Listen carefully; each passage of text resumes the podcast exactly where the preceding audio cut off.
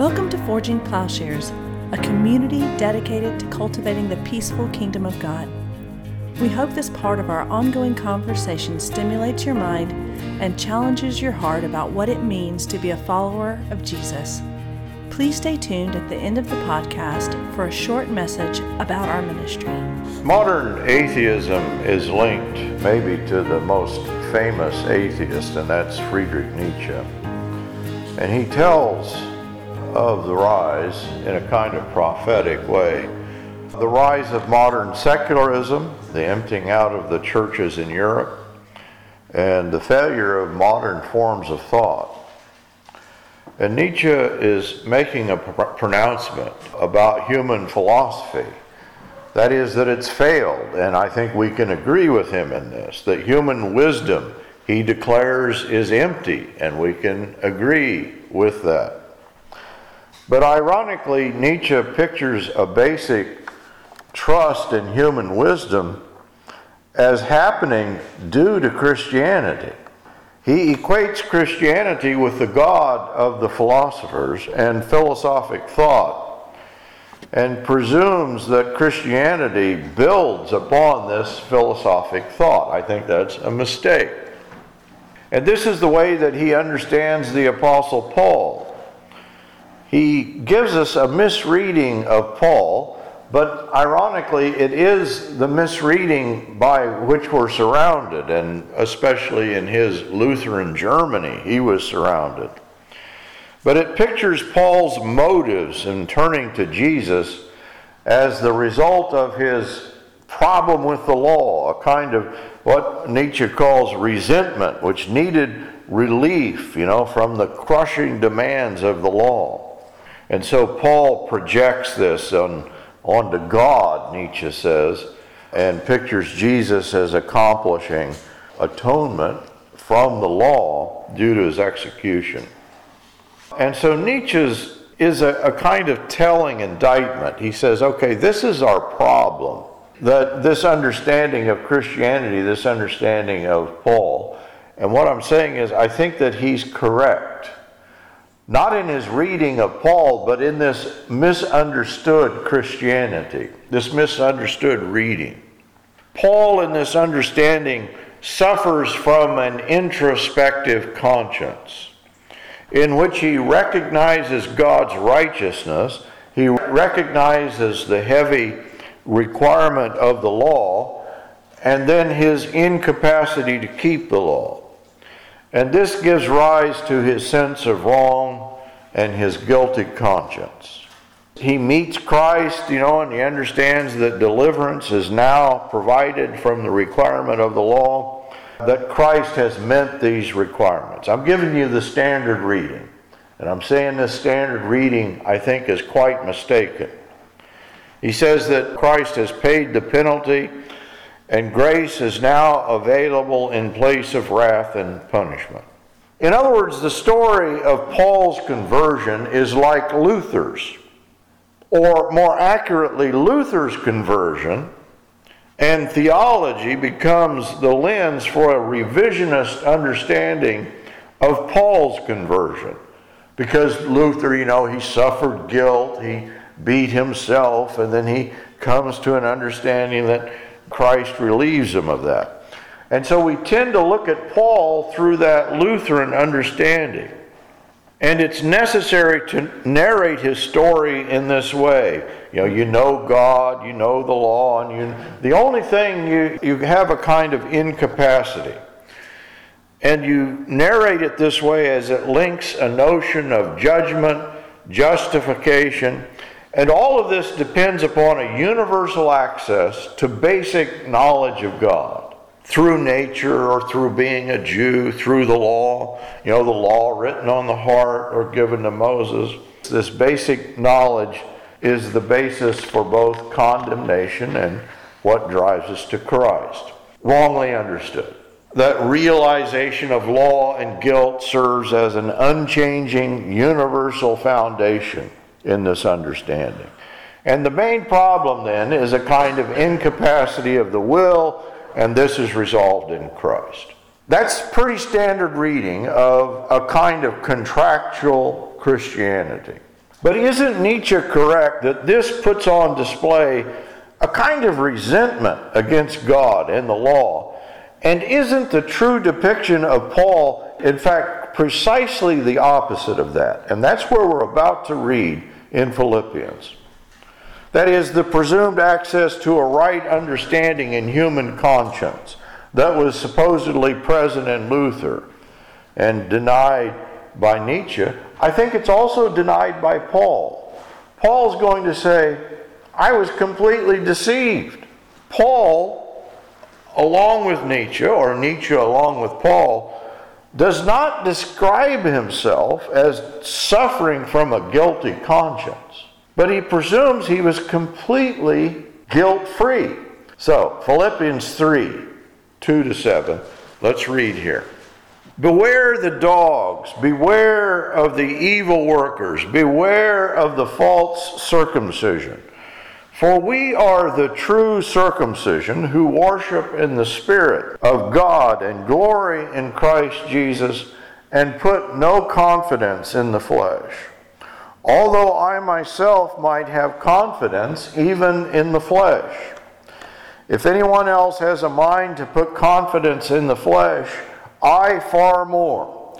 Circumcised the eighth day of the nation of Israel, of the tribe of Benjamin a Hebrew of Hebrews, as to the law, a Pharisee, as to zeal, a persecutor of the church, as to the righteousness which is in the law, found blameless.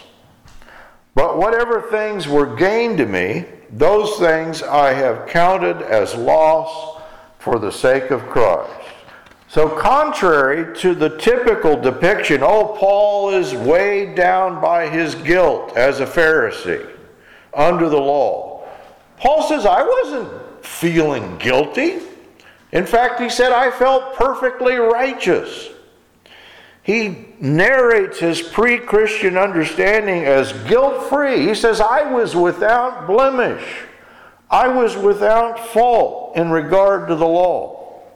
And he describes that he considered himself righteous, zealous beyond his peers, and bearing the highest qualifications, the impeccable credentials, circumcised the eighth day, of the nation of Israel, of the tribe of Benjamin, a Hebrew of Hebrews. That is, he's blameless in his own eyes in regard to the law. We've got Christianity wrong and we've got Paul wrong. Paul is not suffering from any guilt as a Pharisee. No introspective, guilt stricken conscience here at all. No notion of a failed works righteousness. Oh, you know, we say, oh, he was trying to be good, but he then realized I can't be good and he felt guilty. It's not here. In fact, even the notion of an individually conditioned salvation, you know, his Jewishness, his descent from Benjamin, his thorough Hebrewishness, these are not things he achieved, these are things that were given to him. These are not earned merits in which he exercised or failed to exercise his will but they are corporate ethnic markers. That is, he's a Jew, and that means he's saved, and he was guilt free. His break from the Jewish notion of salvation is not because he felt it was inadequate as a Jew. He was completely happy with his Judaism and with himself. And that's why he was a persecutor of the church. It was perfectly adequate, more than adequate. He excelled in his pre Christian self understanding. What is his conversion then? Paul depicts a radical break with his former knowing and his former identity. He says here, Whatever things were gained to me, those things I have counted as loss for the sake of Christ. More than that, I count all things to be lost in view of the surpassing value of knowing Christ my Lord for whom I have suffered the loss of all things. This is verse 7 and 8. And I have count them as garbage. I consider them as rubbish, so that I may gain Christ. There is no continuum of knowing no philosophy, no religion, no building of the law in the heart, no guilt, no relief. Paul is describing an apocalyptic, a holistic change in which one world is displaced by another in which one identity is completely displaced by another. A deceived understanding in which he was guilt free is displaced. There is no ethical, philosophical continuity based on the, the law leading to a guilty conscience. Paul does not begin from what he knew as a Jew or his status as a Jew. He does not expect any Gentile to begin on what they knew to arrive at an understanding of Christ. It's a completely different world. You exchange one world for another world. Profit and loss are changed up in the economy of salvation. The previous system, he says, is, and he uses actually the, art, we have a polite translation here uses garbage. It's actually the word excremental. In comparison, I have suffered the loss of all things so that I may gain Christ. Whatever he knew previously has been displaced, it's not been built upon. Knowing Christ is completely different.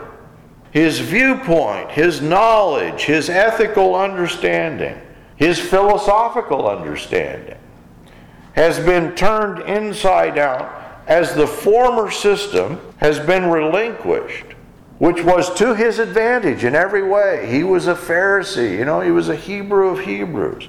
Paul is describing a sudden change. He's not describing progressive realization. He's not describing a slow conversion, but he's juxtaposing two worlds, two ways of knowing two modes of doing identity. His former glory is now his shame, and his former sense of goodness, his zeal, is evil, right? He says, I was without guilt.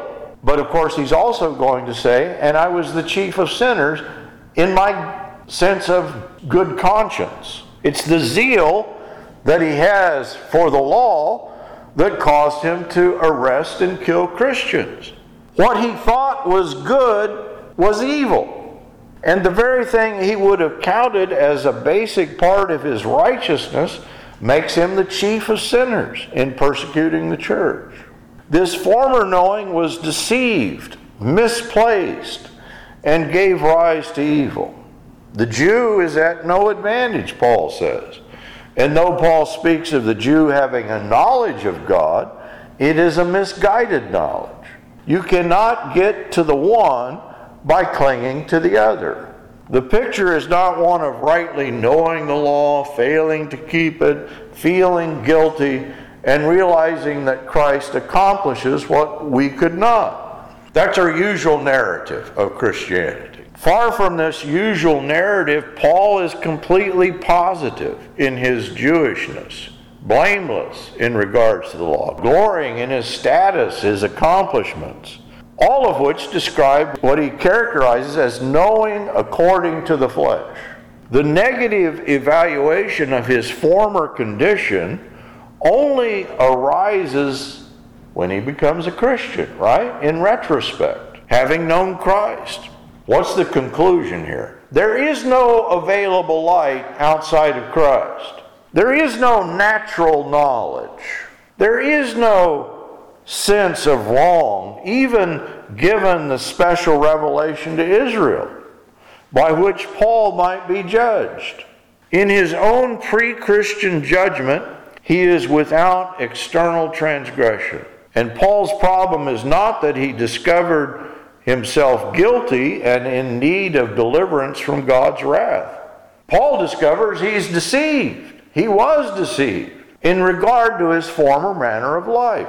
This is the significance of Paul's encounter with Jesus on the road to Damascus. Paul doesn't encounter Jesus and say, Oh, here is the one who can relieve my guilty conscience. He encounters Jesus and he says, Oh no, I've been completely wrong about everything. What is the basis of judgment, you know, if not universal law? And what is the nature of salvation if not deliverance from the law? If Paul, by his own description, has ascended to the Jewish theological heights and judged himself flawless in regard to the law, and by the same token, he's the chief of sinners, it turns out the human condition is much worse than commonly reported. One can be evil in good conscience and precisely by means of a zealously clear conscience, a strong religious belief, you can be the chief of sinners. Right? Religion, law, temple, sacrifice, even of a kind prescribed by God, can be so misconstrued as to promote evil. And ultimately, then, what is at stake in the two ways of narrating Paul's story is two Christianities, two theologies, two understandings of salvation surrounding these different versions. The very meaning of good and evil is at stake in the two versions of Christianity. In what we might call contractual theology. Oh, Jesus died to pay the penalty of the law. This is evangelicalism. This is a good portion of Roman Catholicism. In this understanding, there's a naturally given recognition of good and evil. One has light available through the law, through ethics, through the conscience. There is a natural understanding of God. God has revealed himself as creator, as omnipotent, and there is a given notion of law and the universal recognition of an incapacity to keep the law. This is the narration wrongly given of the problem, the predicament that Jesus saves us from. Christ does not provide capacity of the will where there's an incapacity. But in an apocalyptic understanding, there is recreation, there is rebirth, there is resurrection, there is a founding of a new order of humanity. There is the first Adam, old humanity, and there is the second Adam, new humanity. The failure of humanity in the first Adam is total. It has cosmic consequences in the reign of death, the law of sin and death, and the subjection of creation to futility. And the specific nature of this futility, this is the word that Paul uses in Romans 8, is that a lie, a deception, reigns in place of the truth. The truth of Christ is not additional information to what we already have, but it's the counter to a lie, an overcoming of prevailing darkness, a defeat of the reign of death.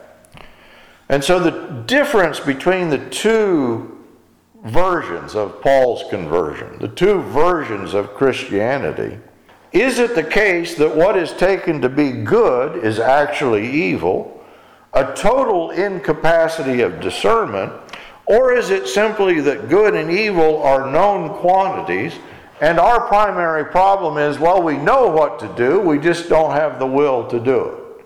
There is no part of the interpretive frame which is not affected by how you answer that question. Are humans individualistic, rational? Are we in the possession of the basic truth of God, of ethics, apart from Christ? Paul's characteristic way of describing Gentiles is those who do not know God. He engages what little knowledge he finds. You know, on the Areopagus, I see that there is an idol with this inscription to the unknown God. And he proclaims to them the God by which they themselves say they don't know. And Paul says, That's right, you don't know him. God is unknown because people were slaves, quoting here from Galatians, to those which by nature are no gods. They have come to know God, or rather to be known by God, Paul says, not because they have applied themselves to their philosophical studies or their natural understanding, but because they have been delivered from slavery to the law of sin and death. Paul depicts human wisdom as of no help in knowing God, and perhaps is precisely the obstacle to knowing God. If you cling to human wisdom, you cling to human religion, if you cling to the world through its wisdom, Paul says in 1 Corinthians 1:21, well then you did not come to know God. And on the basis of this same wisdom, he judges the true revelation as deliverance from foolishness. That is, you judge the cross of Christ as foolishness on the basis of human wisdom. The Greeks think the cross is foolishness. This deliverance is not conditioned on their knowing, but on Paul says God knowing them. The shift is from belief in what is not God, but a dead inanimate object, that is, they're, they're worshiping idols, to the living God. So the passage is from out of a satanic deception and is not passage from an incapacity of the will. And this is the passage in Romans 7, Paul's depiction of his own story, like Adam's, of his interior human predicament. I think we can misread this. Paul is not talking about a guilty conscience in Romans 7. But this is his retrospective insight. He's a Christian and he's looking back on the truth of who he was. The law, you know, maybe it was the law of Sinai, maybe it was the prohibition in Eden. Through the deception of sin becomes another law, the law of sin and death.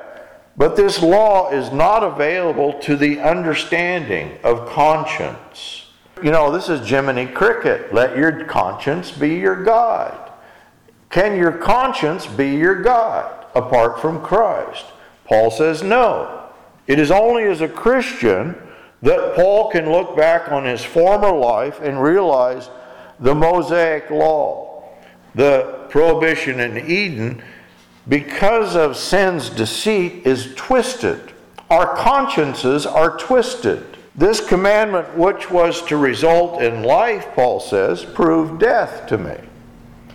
The prohibition and the Mosaic law in reception and practice, they become the law of sin and death.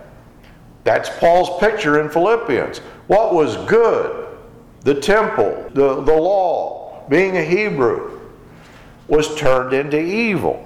It's become the law of sin and death. And so the true knowledge of God, it does not reside in the law. This is not the truth, but the lie, which justification theory or contractual theology seems to promote. In an evangelicalism says, okay, our, our main problem is with the law. We broke the law, and now Jesus makes it okay.